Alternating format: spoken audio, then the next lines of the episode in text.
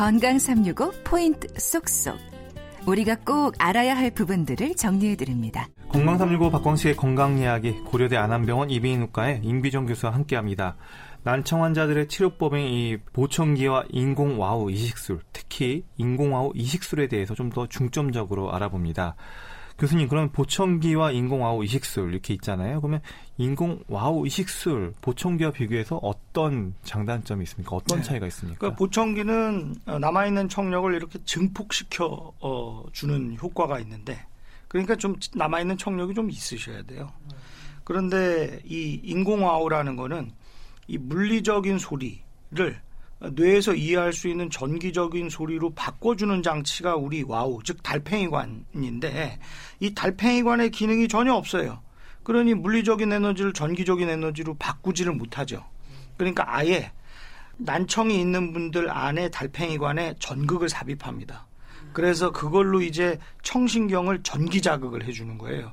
그러면은 뇌에서는 실제로 우리 소리 듣는 것처럼 어, 저음과 중간음과 고음을 나눠서 우리 들을 수 있게 되거든요. 그래서 이런 청신경을 전기 자극함으로써 음을 감지하게 하는 그런 와우 이식기를 어, 이식하는 수술입니다. 정말 신통방통한 어... 기기가 되겠죠.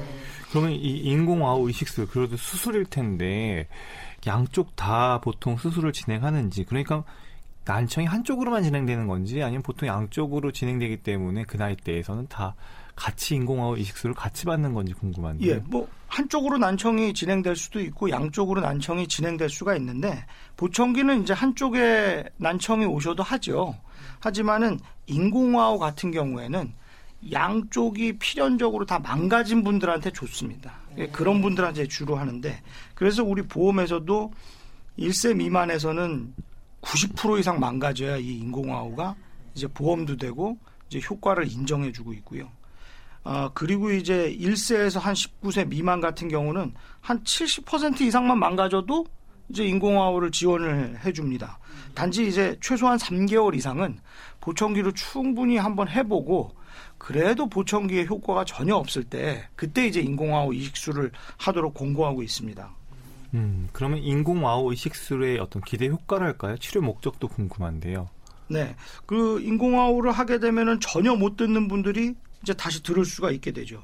따라서 인공화호 환자를 어떻게 선택하느냐가 이 효과에 정말 중요합니다. 아. 그래서 70에서 90% 이상의 난청이 있고 보청기로 3개월 이상 했는데도 안 된다. 그런데 이제 남아있는 청신경은 뭐 괜찮아 보이고 CT나 이런 걸 봐서는 귀의 구조나 이런 것이 다 좋다. 그리고 전신마취 수술에도 괜찮다.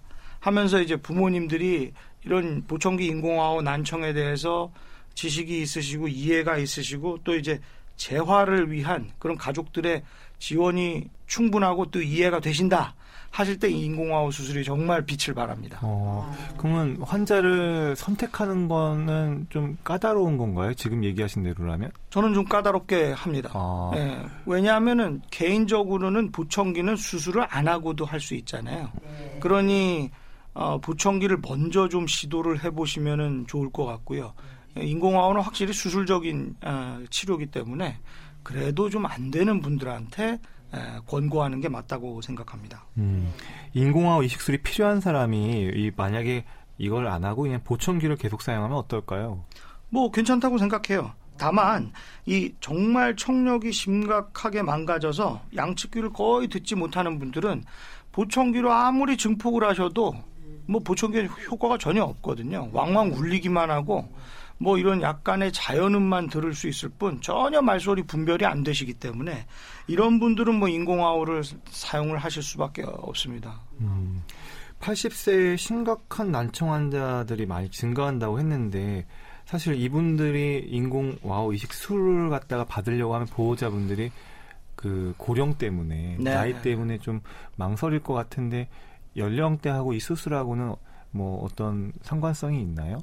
어, 조금 상관성은 있으실 거예요. 왜냐하면은 연령대가 많아지시면 물론 이제 하시는 건 좋은데 첫째로는 이 청신경 자체가 좀 퇴화합니다. 그러니까 자극할 수 있는 청신경이 좀 줄어들고 그다음 두 번째로는 이제 그 연세가 드신 분들이 이 재활 치료가 조금 어려우세요. 그러니까 좀 이 인공화호를 하신 다음에 매핑, 즉 조절 검사를 좀 한다든지 아니면 이제 자꾸 언어 치료나 평가 이런 걸 받는다든지 또 병원 왔다 갔다 하시기가 좀 어려운 점이 있고 세 번째로는 장치 다루는데 조금 어려움이 있을 수가 있으세요. 그래서 뭐 물론 저도 7, 80대 가지고 청력이 전혀 안 좋고 보청기도 효과가 없다. 그럼 저도 당연히 인공호흡 받을 겁니다. 음. 하지만은 좀 연세가 드실수록 이제 그런 점들을 좀 고려하셔야 된다는 건 좀 말씀드리고 어, 싶네요. 그럼 연령대가 조금 더 이른 시기에 하는 게더좀더 좋겠네요. 예, 만약에 그런 판단이 오시면 너무 망설이고 늦게 하시지 말고 빨리 적응하시는 게 좀 훨씬 좋다고 생각합니다. 네.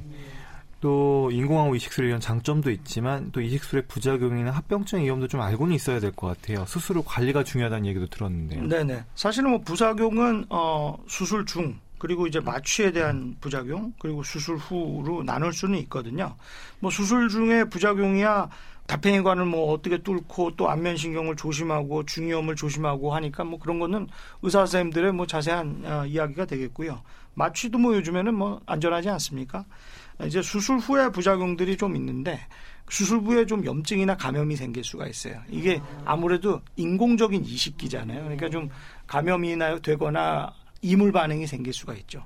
그러면 심각한 경우에는 이제 이식기가 빠져나올 수도 있고 탈출되는 경우도 생기고 또 이것도 이제 전자제품 아닙니까? 전자제품이니까 고장률이 좀 있습니다. 그래서 정말 자, 본인이 뭐 고장률 0.01%라고 해도 천명 중에 한 명, 만 명 중에 한 명 본인이 걸리면 참 이거 화나는 일이거든요. 네. 그러니까 그런 이제 이식기에 고장이 있을 수 있고 우리 애들 같은 경우는 또 가다가 또 이 책상 모서리에 꽝 해가지고 그 비싼 기계를 망가뜨리는 경우도 있어서 그런 이제 이식기에 고장이 있을 수가 있고 어, 또 이제 수술 중이나 후에 이제 안면신경에 좀 어, 마비가 있거나 또 이제 전기 자극이 될 때 안면신경이 이제 움찔움찔 어, 하는 그런 어, 손상이 좀 있을 수가 있고 또 어지럼도 있을 수 있고 그리고 달팽이관을 뚫어 놓는 거기 때문에 기존에 남아있던 청력은 아, 좀 떨어지거나 없어지는 경우가 있거든요. 그래서 그런 점들이 좀 중요한 아, 부작용이나 합병증이라고 말씀드릴 수 있겠어요.